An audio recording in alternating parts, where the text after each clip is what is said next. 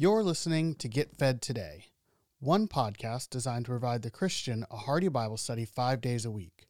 While our mission is to showcase a variety of different Bible teachers, if you want to access more content from a particular pastor, simply listen to the end of the episode for additional information. On behalf of the entire team at Get Fed Today, it is our prayer that today's episode encourages your growth in the grace and knowledge of our Lord Jesus Christ. Psalm 132 this morning. Let's pray because we need to. Father, this morning we are blessed to be a part of your family. And as we just sang, Lord, we have been justified not by works of righteousness that we have done, but by the perfect work of Jesus Christ, who on the cross bore all of the sins that we have all committed took all of the punishment that was due to mankind from the beginning in the garden to the very end of human history, took all of that upon himself and granted to us in exchange his perfect righteousness, in which we stand this morning. And so, Lord, it's with great joy and excitement and anticipation that we have gathered here to worship you for who you are, for what you've done, and what you will yet do as you have promised to each of us. And Lord, we pray now that you would help us.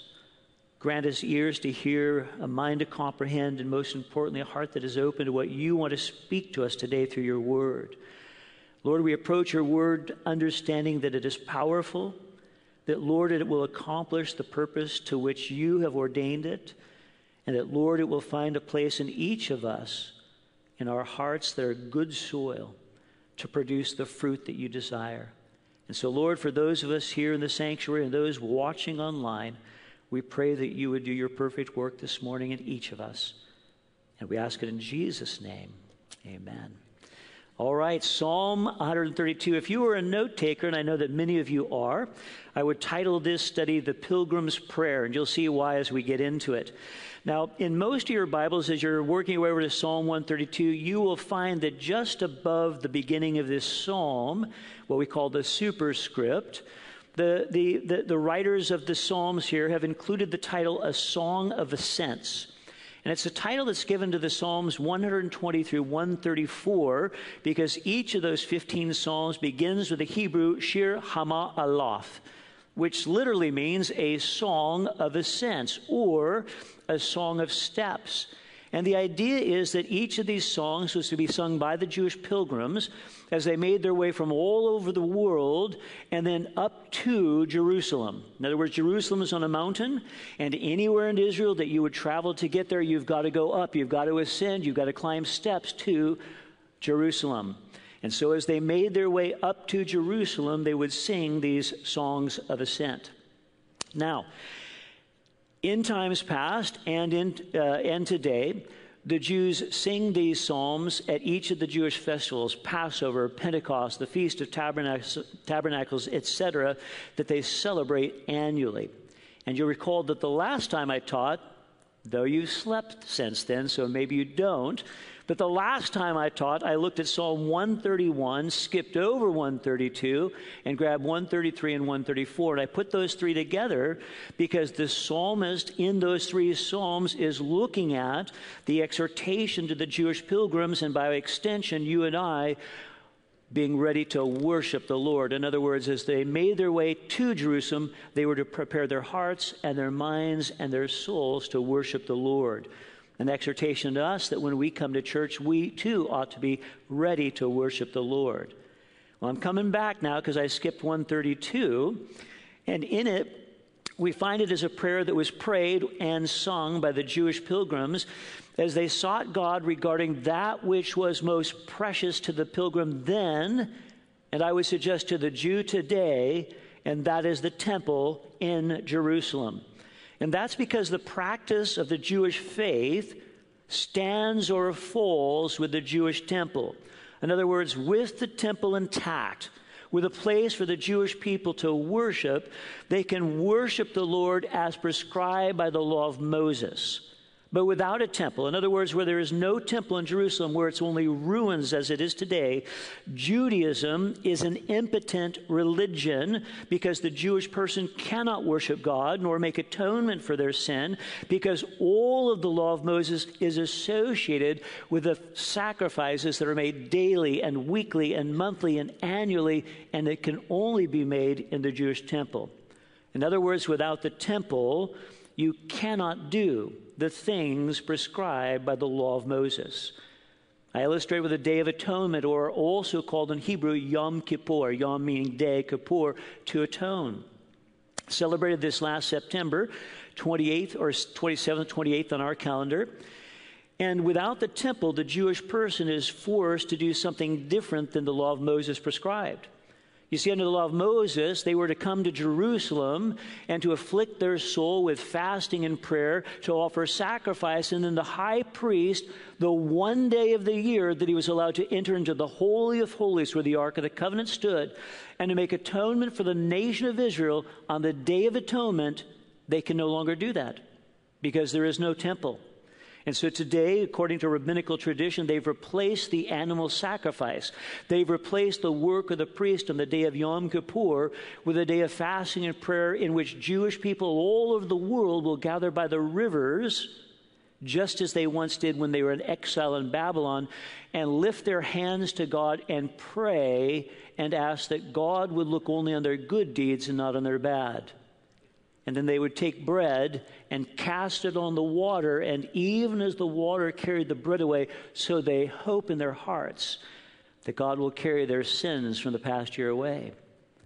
But the Jews leave the river today and every day, knowing that their prayers are ineffective because they have no temple. They are not doing what Moses commanded them to do. There is no sacrifice, there is no offering. And so they leave knowing that they are still walking in sin, their sins unatoned for.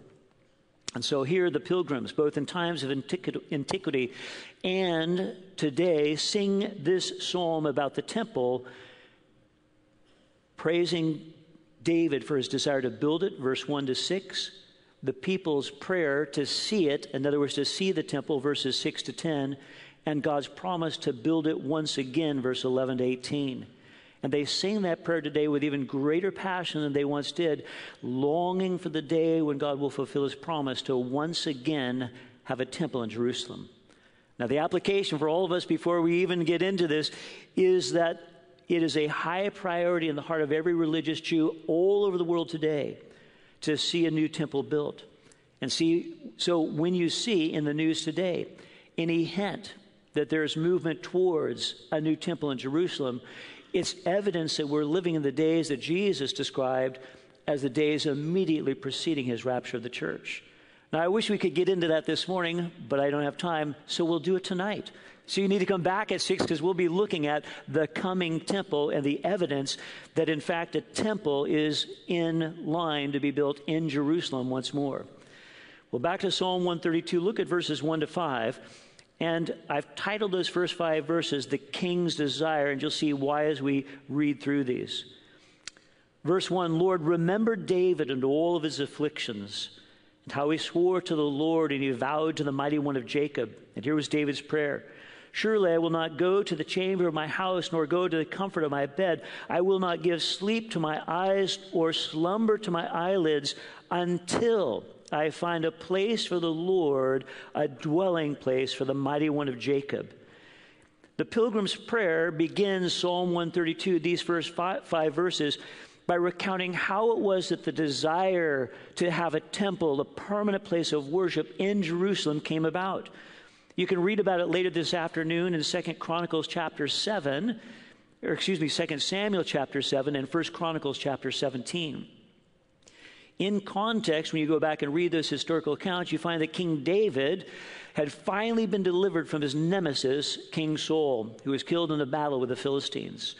And then David, having defeated the followers of Saul, was now enthroned in Jerusalem, fully supported by both the tribe of Judah and the 11 other tribes of Israel who were now coming behind David. David was established there in Jerusalem. David was at peace. He was no longer running from Saul for his life. He was no longer worried about the Philistines. And he even recognized that he had been blessed by God because the king of Tyre had built him a beautiful palace in Jerusalem. And yet David was burdened his heart as he looked at the furnishings in his palace and the beautiful timbers of cedar that came from the mountains of Lebanon and recognized that God was living in a tent. In other words, David had brought the Ark of the Covenant to Jerusalem and built a tent for it, a tabernacle, even as Moses did in the wilderness. And as David compared his palace to that tent, he was burdened in his heart. And so a desire came in his heart to build a house for God, a temple for God's presence. As such, it constituted David's greatest desire and ambition in life to build a temple, a place to honor the God who had been so faithful to him, the God who had been so merciful to him, the God who had rescued him, rescued him out of every trial and tribulation and had set him on the throne in Israel. But there was a problem. It was David's desire, but it wasn't God's plan for David to build the temple. In other words, David had the desire, the passion to do it, but God sent Nathan the prophet to tell him it was not his to build. In 1 Chronicles 17:4, Nathan comes to David. God tells Nathan, he says, Go tell David, my servant, thus says the Lord, you shall not build a house for me to dwell in. And in 1 Chronicles 28 3, David tells us why it is that God would not allow him to build a house. David says that God told him, You shall not build a house for my name because you have been a man of war and have shed much blood. In other words, David was called to be a king, he was called to be a liberator, he was called to be a warrior. But because his hands had been stained by blood and war, God did not want him to build a house that represented the peace of God. Rather, God tells David that it would be one of his sons that would be raised up by God himself to build a temple. And in 2 Samuel chapter 7, verse 12, David is told that when your days are fulfilled and when you rest with your fathers, David promises, I will set your seed after you, who will come from your body. I will establish his kingdom. And in verse 13, God promises, And he shall build a house for my name, and I'll establish his kingdom and his throne forever. Now, what's fascinating about God's promise to David, kind of two things, but right up front, is that God doesn't select David's oldest son, Amnon, according to tradition. In other words, according to Israel, Israelite tradition and Middle Eastern tradition, the oldest son would receive the inheritance. The oldest son would take the throne after his father died. That son would have been Amnon, but God overlooks Amnon, skips all the way down to Solomon, and chooses Solomon to build the temple to honor the name of God. Now, that's fascinating for a couple of reasons, but perhaps most prominently, that Solomon was born from Bathsheba, the wife of Uriah the Hittite, whom David had uh, killed or had killed in battle. Bathsheba representing David's greatest failure in life, yet God used her to bring forth the son that God would use to build the temple. In my mind, a beautiful picture of God's grace that by His grace, He chooses, He selects even those we might overlook to be the vessel through which He brings peace. Solomon's name means peaceful, and for most of his, most of his rule, he was a man of peace, and God used him to build that temple in Jerusalem. Well, the first application that I find just looking at these first five verses in Psalm 132 for your life and mine is this. You and I all have a passion, a desire to do something great for the Lord with our lives. In other words, like Paul writes in Romans chapter 12, verse 1 and 2, in light of all that God has done for us, we should offer our very bodies as a living sacrifice to the Lord. And so each of us in our lives desire to do some great work for the Lord to honor him, all that he's done for us, to deliver us from our sin, to set our feet on a solid rock, to wash us and cleanse us of all our sin, and to place our name in the Lamb's book of life, to grant us eternity. And we could go on and on and on with all the benefits that God has given us. And in light of that, in view of that, which of us would not want to do some great work for the Lord? And we all do. And so we decide to dedicate our lives to the Lord to be a better husband, a better wife, a better father, a better husband, to be more Christ like in our place of employment. Perhaps we've been called to, to begin a ministry or enter into a ministry, to be a pastor, to be an evangelist, to do some great work for the Lord. And the point is, what we learn from David's life, while God is pleased with those desires, we're reminded by David that we need to keep our ears open to the voice of the Lord because we may have missed the mark. Oh, we had a great desire, but it may be in the wrong direction. I think of our dear pastor Chuck Smith, as he tells, uh, uh, with, or used to tell, with uh, kind of a chuckle and, and uh, kind of with a sanctified embarrassment about his desire after seminary. Oh, he graduated in the early 1950s, and during the, the post World War II years, every seminary and every Bible college graduate wanted to do the same thing.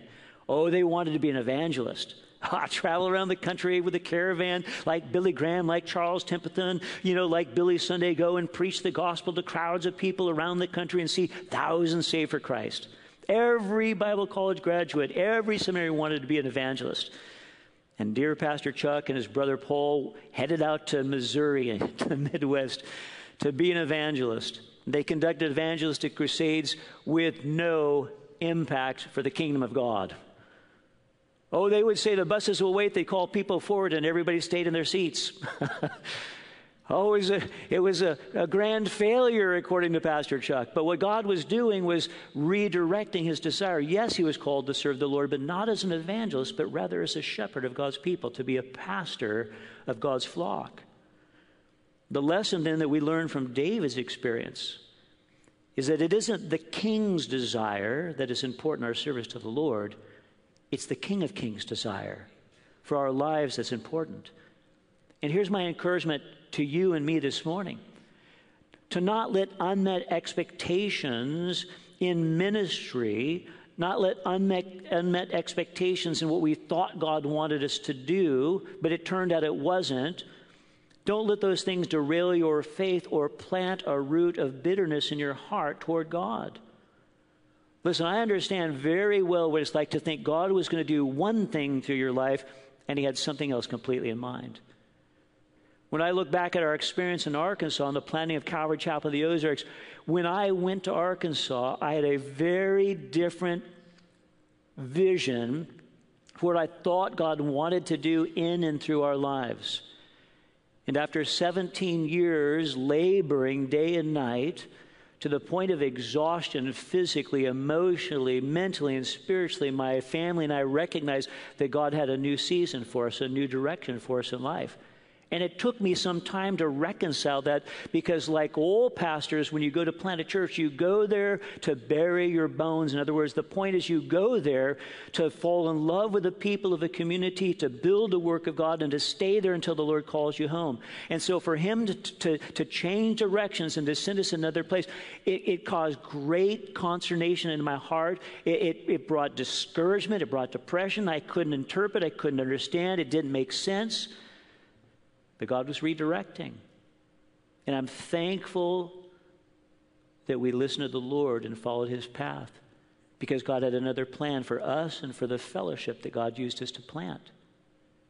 And I understand again what it's like to be tempted to be bitter towards the Lord because your expectation in ministry was not met. Oh no, we need to, to follow David's example, where David recognized that he had a great desire to build a house for the Lord, but God was going to use someone else to do it. As Paul writes, some plant, others water, but it's the Holy Spirit that brings the increase. And we need to be content and find a blessing doing what God's called us to do rather than hanging on to false expectations of what we think God wanted us to do. Go back to our pilgrims. Today, when the pilgrims sing this first section of the psalm, they recount in their hearts and their minds as they sing David's desire to build a house for God, a temple where he could be worshiped. But they're also today, and have done every day since the temple was destroyed in 70 AD by the Romans, they pray for a, God to once again build a new temple where they can worship once more and keep the law of Moses verses 6 to 10, the people's prayer. Behold, they sing, We heard of it. And by the way, notice the it here in verse 6. We heard of it in Ephrathah. We found it in the fields of the woods. Let us go into his tabernacle. Let us worship at his footstool. Arise, O Lord, to your resting place, you and the ark of your strength. And let your priests be clothed with righteousness, and let your saints shout for joy. For your sa- servant David's sake, do not turn away your face, or the face of your anointed, excuse me. Here in verses 6 to 10, the psalmist now recounts the history of how it was that God came to dwell in the tabernacle or the temple there in Jerusalem. More specifically, the psalmist is recounting how it was that they rediscovered the Ark of the Covenant with the mercy seat, which represents the heavenly reality of God's throne. Which, of course, if you don't have that, the temple's really of no use because if you want God to dwell there, you got to have his throne there, a place for him to be seated. And that's mentioned in verse 6. Again, note the context. Behold, we heard of it in Ephrathah. We found it in the fields of the woods. Now, if you're not reading out of the New King James, some English translations render the end of verse 6, we found it in the fields of Jaar. And the reason they do that is Jaar simply means in the fields of woods or the city of woods. And it's a reference uh, to Kiriath Jearim, which is where the ark had sat after his return by the Philistines.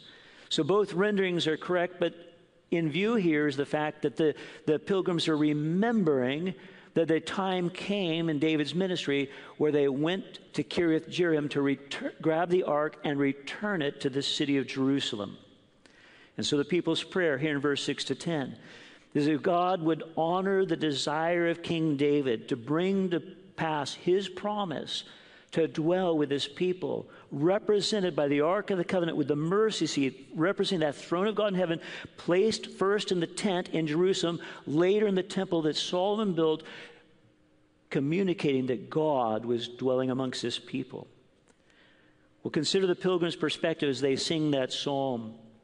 If, as Bible students suggest, this psalm was penned during the life of Hezekiah, many, or excuse me, the pilgrim's prayer as they sang this song before would be one of thanksgiving for what God had done to answer David's prayer to dwell with him in Jerusalem. In other words, before 70 AD, the pilgrims, as they sang this psalm at Passover and Pentecost and the Feast of Tabernacles, as they made their way to Jerusalem, were looking back and thanking God for doing what David desired to build a temple, a place for God to dwell in Jerusalem.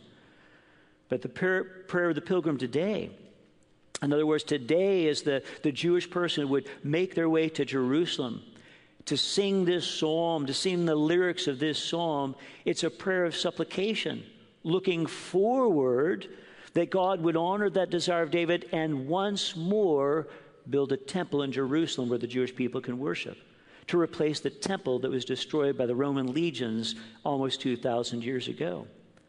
And my point is this to the Jewish person today to sing verse 7, let's go into his tabernacle. It's, it's of no value. It's not a reality because there's nothing in Jerusalem for them to see. And so today, when the Jewish people sing this psalm, it's with a prayerful attitude and a hope in their heart that one day, and maybe one day soon, they will be able to go to the temple and worship Him as they once did. Now, the application for our lives, we, we want to look at this, right? We don't need a temple. Our, our, we, we recognize that Jesus Christ has fulfilled all of the law and that there is no longer a need to go to Jerusalem, no longer a need to go to a temple, no longer a need for priesthood, no longer for sacrifice and offering, because Jesus has fulfilled all of that. So, what's the application to our lives? And I want to suggest that it is this. And I think one of the benefits, really, of the whole pandemic and the months that we were shut down, where people around the country were not allowed to meet together as a fellowship of believers, I think one of the benefits has been to remind us just how important a place to assemble as a congregation is. Now, listen, I understand, and as a pastor especially, that, that when we talk about the church, we're not talking about this building. We're not talking about any building. We're talking about you and me and the universal body of Christ. All believers since the day of Pentecost until the day of the Lord's return, all of us together, right? That's the body of Christ. That's the church. But the reality is that it's great to have a place to meet. And I think part of the, the again, the benefit of not being able to come here every week to fellowship with one another, to worship together, to hear the Word of uh, God taught to us personally and not through my television screen or, screen or on a computer. The benefit is the fellowship of the saints and all that God does when we gather together like we do. Understand that the Jewish people have not had such a place to worship for almost 2,000 years. And let's remember that Christians all over the world, our brothers and sisters, around the world have no place to meet. I think of Pakistan, I think of China, where churches are routinely burned and bulldozed, Christians scattered. My point is this while we don't want to overemphasize the building we've been blessed with, nor do we want to neglect it. In other words, be thankful that God has given us a place that we can meet together, to fellowship together, to, to learn together, to worship together, heated in the winter, cooled in the summer. What a wonderful thing. And so it's a reminder as we look at the Jewish pilgrims longing for, praying for, hoping for the day when they can once again assemble to worship God at their temple. We have such a place, and so we don't want to take that for granted. All right, the Lord's promise, verses 11 to 18. In the closing verses, the psalmist reminds the pilgrim of the Lord's promises to King David. You see, while the temple yet stood, the pilgrims would have saying this, and it would have brought encouragement to trust in God for future promises, recognizing that God had already made a fulfillment to the promise he gave to David to have one of his sons build a temple. However, when there is no temple standing as it is today, these verses would give hope to the people of Israel as they look forward to the time when God would once again bring about fulfillment of the promises that he made to David to give them a temple. There's three promises that I note here in these last verses. Verse 11 and 12, we see the promise of God that David's line would continue. Look at verse 11. It says, The Lord has sworn in truth to David, he will not turn from it the promise, I will set upon your throne the fruit of your own body. In other words, one of David's descendants would rule and reign in Israel. Verse 12, if your sons will keep my covenant and my testimony, which I shall teach them, their sons shall sit upon your throne forever. Now, God promised David that his descendants alone, no one else, except a descendant of David, would be a rightful heir to the throne of Israel as long as David's descendants followed his example and worshiped and served the Lord.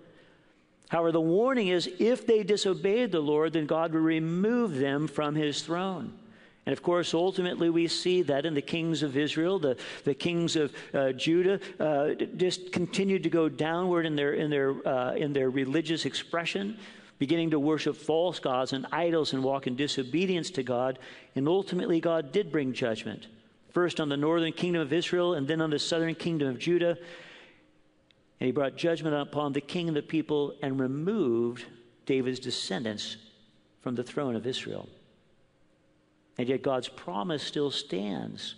Because even though David's human descendants were not faithful, nonetheless, God keeps his promises and the covenant that he made with David is an unconditional one. And you can read about it this afternoon in 2 Samuel chapter 7, verses 12 to 17.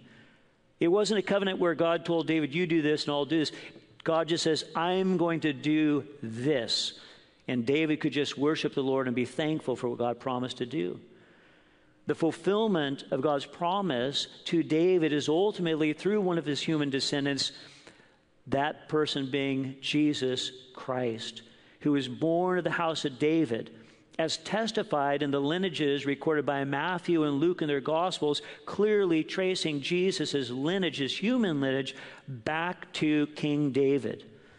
And it's fascinating to read Jesus' ministry in the Gospels. in those three and a half years that he was ministering publicly, how he provided indisputable evidence that he was, in fact, the promised Messiah promised not just to King David to have one of his descendants sit on the throne, but all the prophets from Genesis to Malachi pointing to the Messiah.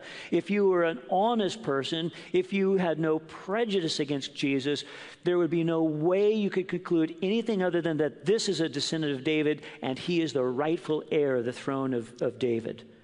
In fact, we read about that on Palm Sunday in the gospel accounts, where Jesus enters the city of Jerusalem to the singing of the common people as they shout to him, Hosanna, the Son of David. In other words, they recognized in Jesus, this is a true descendant of David who is worthy to take his throne. And Jesus presents himself to the nation of Israel. He's evaluated by the religious leaders during the week prior to Passover. They find no fault in him. They see in him all the evidence that would indicate that he was, in fact, the fulfillment of God's promise to King David to be that final, eternal king over Israel. But the nation rejected him, and the high priest called for his crucifixion. And so we think that the, God, the promise of God had become unfulfilled. no, God is faithful despite the unfaithfulness of man. The Apostle Paul eloquently writes in Romans chapters 9, 10, and 11 that the rejection of Israel, of their king, brought salvation to the Gentiles. In other words, in their rejection, God then took his kingdom to the whole world. And now everyone of every tribe, tongue, nation, people, Jew and Gentile alike, who would trust in Jesus Christ can become a citizen of the kingdom of God, a spiritual kingdom today, but one day a physical kingdom on earth. And finally, of course, God's promise to King David for a king, one of his seed, one of his descendants, to rule and reign in Jerusalem will be fulfilled when Jesus returns to the earth and establishes his kingdom in Israel and sits himself on the throne of David from which he will rule the entire earth.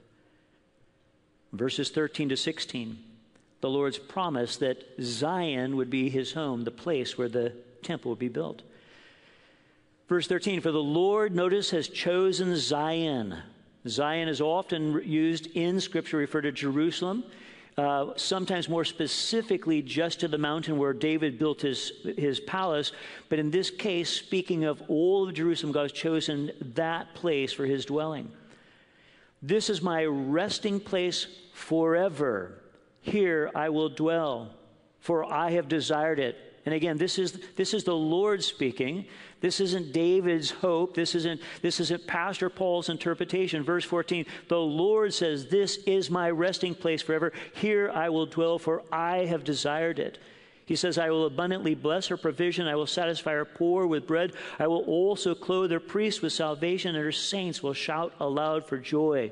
Here's the point the psalmist reminds us that it is God who chose Zion. God chose Jerusalem as the spot where his house, his temple, would be located.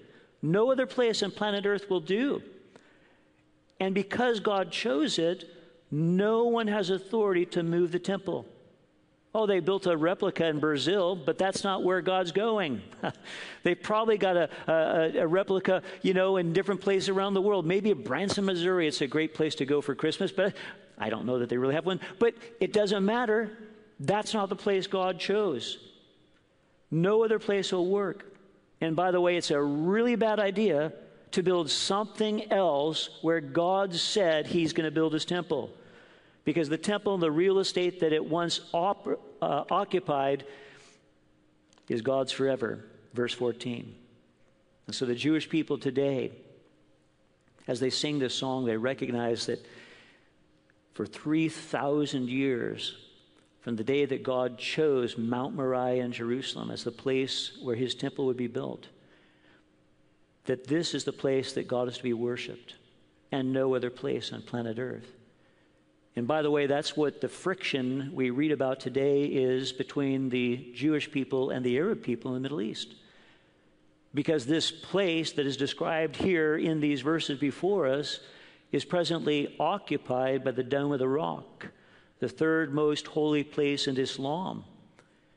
And so the Jewish people, now in control of all of Jerusalem and the Temple Mount, but desiring to see a temple built, are in a difficult dilemma because currently on the Temple Mount stands a place of worship for the Muslim people on planet Earth. Now, by the way, never mind that the city of Jerusalem and Zion is never mentioned in the Quran, not once. Over 700 times in the Bible, but never once in the Quran. Instead, it's based on a loose oral tradition, late 7th, 8th century kind of thing, an interpretation of the Quran by which the Muslims say, well, here's what happened. Muhammad took a night ride on a stallion from that rock that the dome of the rock covers into heaven. But it's not in the Quran, it's just kind of a loose interpretation of one verse in it. But based on that theory, they believe that's a holy place for Islam. And so today you'll find Islamic scholars arguing and trying to prove archaeologically there was never a Jewish temple here. And the Jewish archaeologists arguing, yes, there was, and here's the evidence for it. And the point is that today Arabs and Jewish people are very emotional when you talk about the Temple Mount and who it belongs to. Interesting as you look at the history of the Temple Mount. It fell under Jewish, or excuse me, Muslim control in the 11th century AD and remained under Muslim control up until 1967. And in 1967, the Jewish paratroopers moving toward Jerusalem captured both, both or the, they had the west side of Jerusalem, captured the east side of Jerusalem, which held the Temple Mount.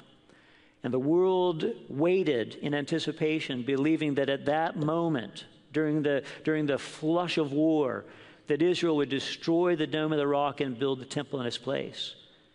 But Moshe Dayan, the defense minister for Israel, saw the uh, error in doing that. He recognized if we did that, we would incur the wrath of a billion Muslims from 50 different nations all over the world, and that's a war Israel doesn't want. And so Israel, the leadership of Moshe Dayan, decided to give the Temple Mount back to the Jordanians. They have since given it to the Palestinian Authority, who now control it. But my personal opinion, which will get you coffee if you've got $5 in addition to my opinion at Starbucks, I would not be surprised that in the future, that the future Antichrist is going to, in that seven year peace treaty that he enters into with Israel, Daniel 9:27, that part of the incentive to bring Israel to the treaty table with their, her Arab neighbors is to allow them to rebuild a temple on the Temple Mount. We'll look at that in detail this evening. Back to our psalm, the pilgrims needed to know then and they need to know now that God has promised that Zion is the place where his house, his temple, will be built. And no matter who has the real estate, God is going to take it back. And then finally, look at God's promise in verses 17 and 18 the promise that Messiah will come. He says, There I will make the horn of David grow, and I will prepare a lamp for my anointed. His enemies I will clothe with shame, but upon himself his crown shall flourish. I love this because the psalmist leaves the best for last, right? Always the best for last. You have a great dinner, but then there's dessert, always chocolate. Sorry, right? If it isn't chocolate, it's not dessert. Anyway, but the psalmist leaves the best for last, spiritually speaking, and that is that here he promises that one day the Messiah, called my anointed, which is literally the translation of Messiah, there in verse 17, would come and rule and reign in Jerusalem from the throne of David. Now, in our English translations, it's not as clear as it is to the Hebrew today whether the Messianic Hebrew, our brothers and sisters who have received Jesus as their Savior, or to the Jewish person who doesn't yet know Messiah. But they recognize in these two verses that clearly the psalmist is describing the Messiah. For example, notice in verse 17, he talks about the horn of David. Now, he's not talking about a musical instrument like a trumpet. no, he's talking about a horn like on an animal, like on a ram or, or, or uh, you know, some, or a bull or something like that. And all through the Bible, horns are used symbolically to represent strength and power. We see it in Daniel's vision of the four kingdoms that are warring. We see it in John's, uh, John's description of the beast, the future, the future beast, and the kingdom that he will reign. But what's fascinating to me is that in Zechariah's prayer and prophecy, after his mouth is loosed, remember John the Baptist is born, his father Zechariah's mouth is loosed. The first thing that pours forth prophetically from his lips is this Luke chapter 1, verse 68. He cries out, Blessed is the Lord God of Israel, for he has visited and redeemed his people. And listen, he has raised up a horn of salvation for us in the house of his servant David. An echo, really, of verse 17 that we just read a horn of his servant David. As he spoke, Zechariah says, by the mouth of his holy prophets who have been since the world began. And so the horn of David speaks of the future descendant of David, the Messiah who would rule and reign. Then in verse 17, he's called a lamp. And a lamp is symbolic of that anointed leader who shines forth God's glory and leads God's people into righteousness. By way of example, David was symbolically called a lamp when he went out to battle with the Philistines in his advanced age and was overcome because he was older and almost killed by one of the Philistines. And in 2 Samuel 21, verse 17, we're told that Abishai, the son of Zeruiah, came to David's aid, and he struck the Philistine and killed him. And then the men of David swore to him, saying, Now listen to what they tell him You shall go out no more to battle with us, lest you quench the lamp of Israel. David, the lamp of Israel, the king to, to, to lead the people into righteousness, the king to shine forth God's glory. But it wasn't just David. David's descendants, in other words, the kings that followed in his lineage, were also called a lamp. In 1 Kings 11:36, God promises, "And to his son I will give one tribe, my servant David, that he will always have a lamp before me in Israel." Speaking of David's descendants. And it culminates in the promise that David's descendant, the descendant, the Messiah, would also be a lamp as Zechariah just prophesied, a light to bring revelation to the Gentiles and the glory of your people Israel. The promise then that the psalmist reminds the pilgrim of then and now is that the coming of the or is that the coming Messiah will be of the line of David. No other person will do, no other lineage will do. He will be a mighty king and an anointed leader who will light the way for God's people, both Jew and Gentile alike, and his reign will never end. And the pilgrims today who sing these verses sing it with great joy as they anticipate the coming of Messiah. Now, we recognize as Christians that Messiah has already come. He came once to suffer and die for the sins of the world that he might grant us citizenship in the kingdom of God. But he's promised to come a second time to establish his kingdom on the earth over which he will rule and reign, and those who have walked with him faithfully will rule and reign with him. However, as we recognize, most Jews today, today reject the Lord's claim, and they're still looking for a Messiah who they believe will build the temple in Jerusalem. Now, we'll cover that in some detail this evening, but let me just say this. Jesus said to the Jewish people who rejected him, I have come in my father name, my father's name, and you do not receive me. But another will come in his own name, and him you will receive. Speaking of that future Antichrist, that the Jewish people who have not trusted in Jesus as their Savior will mistakenly believe is the fulfillment of the Old Testament prophecies, and they will trust in the Antichrist as their Messiah until the midpoint of the tribulation when he sits himself in the temple, the rebuilt temple, and claims to be God, demands the worship of the world, and they recognize, oy vey, we made a mistake. But as Zechariah chapter 12, 13, and 14, and Paul tells us in Romans chapters 9, 10, 11, God's not done with Israel. During the tribulation period that Jeremiah calls the time of Jacob's trouble, he's going to turn the hearts of the Jewish people back to the Lord and by the end of the tribulation, those Jews who have survived will look to the Messiah. They will believe on Jesus Christ as their Messiah. And Paul says, So all Israel will be saved. Well, for the Christian today, by way of application for us this morning, this psalm reminds us that, like David, we ought to have a desire to honor the Lord and all that He's done for us by dedicating this temple, our bodies, that Paul tells us is where the Spirit of God now dwells, 1 Corinthians 3, 1 Corinthians 6. Using this body to honor the Lord and to bring glory to His name in our relationships at home, in our relationships at work, in our social media posts. In other words, let's use this body for God's glory, not for the pursuit of sin.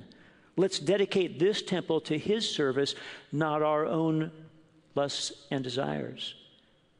This psalm also reminds us to be thankful for the work of Christ upon the cross which means that we no longer need to go to Jerusalem. We no longer need to go to a temple. We no longer need a priesthood. We no longer need all of the law and the sacrifices and all that went with the law of Moses. That's all been fulfilled in Christ Jesus. And now, by the blood of Christ, we can enter the real Holy of Holies in prayer, come before the throne of grace, and call God Abba, Daddy. And this psalm reminds us that Jesus is coming back. He's coming back to establish a kingdom that shall never end, a kingdom that you and I and all people have been invited to be a part of by simple faith in Jesus Christ. And I know I'm preaching to the choir, but if anyone within the sound of my voice has not yet asked Jesus to be their Savior, today is the day of salvation. Today is the day to recognize that you don't have to go through religious rituals, you don't have to go through a priesthood, you don't have to go through any of that to be made right with God, to have your sins forgiven, to have your guilt lifted, the shame removed, and to have eternal life. It's simply by trusting in Jesus Christ, the promised Messiah that this psalm sings about. And so I'd encourage you when we close in prayer, Christian, maybe it's the time to rededicate this temple to the Lord's service. Maybe it's time to, to surrender those, those, those areas of bitterness with, uh, where you had unmet expectations in ministry. Maybe it's the time to recognize that we really haven't served the Lord the way we ought to, and today is the day to rededicate ourselves. And for those who don't know the Lord, today is the day to give your heart to Jesus. Pray with me, would you? Father, this morning we thank you for the psalm that is before us. And Lord, we think back to the day when the Jewish pilgrims at the time of David and, and, and the good and godly kings of Judah must have sung with such enthusiasm, so much passion and excitement, looking forward to the time that they would enter your temple courtyards and be able to worship you there as a congregation of people to dedicate themselves fresh and anew to you and to recognize that in you, Lord, they find all their fulfillment. But Lord, this morning as Christians, we recognize that we have such a greater portion. That, Lord, we don't have to, to look to a temple or to animal sacrifice to cover sin. Our sins have been washed and cleansed and removed for all eternity by the perfect Lamb of God. And so we're thankful for that. Father, I pray today for my brothers and sisters if anyone here is, is carrying a root of bitterness or maybe just discouraged or depressed because of some unmet expectation where they were sure that you were going to do so, you know, such and such in their life or through their ministry and it didn't quite work out the way they had anticipated. Father, I pray for that brother, that sister today and ask that you'd help them to surrender that to you and to open their ears, their heart, and their mind to your fresh direction, understanding that you have a perfect plan. And like David, it's not may not be building a temple. Maybe it's just preparing for our son to do so. Lord, we pray also for anyone this morning that has come, at the invitation of a friend or maybe just out of desperation, who this morning doesn't know you as their personal Lord and Savior. Lord, I pray that by your Spirit you would now convict their heart, that you would show them that there is simply no other way to be made right with you except through a personal relationship with Christ. And I pray that right this moment they would ask you to be their Lord and Savior, to wash them and cleanse them of their sin, to come into their heart where you will set up your throne, where you will dwell forever. And so, Lord, whatever needs to be done in our lives this morning, we ask that you would do it. And we know that you will because we ask it in Jesus' name. Thank you for listening to Get Fed Today. Today's sermon comes from Pastor Paul Lester. If you enjoy the message, you can access more of Pastor Paul's teaching ministry by visiting ccmodesto.com.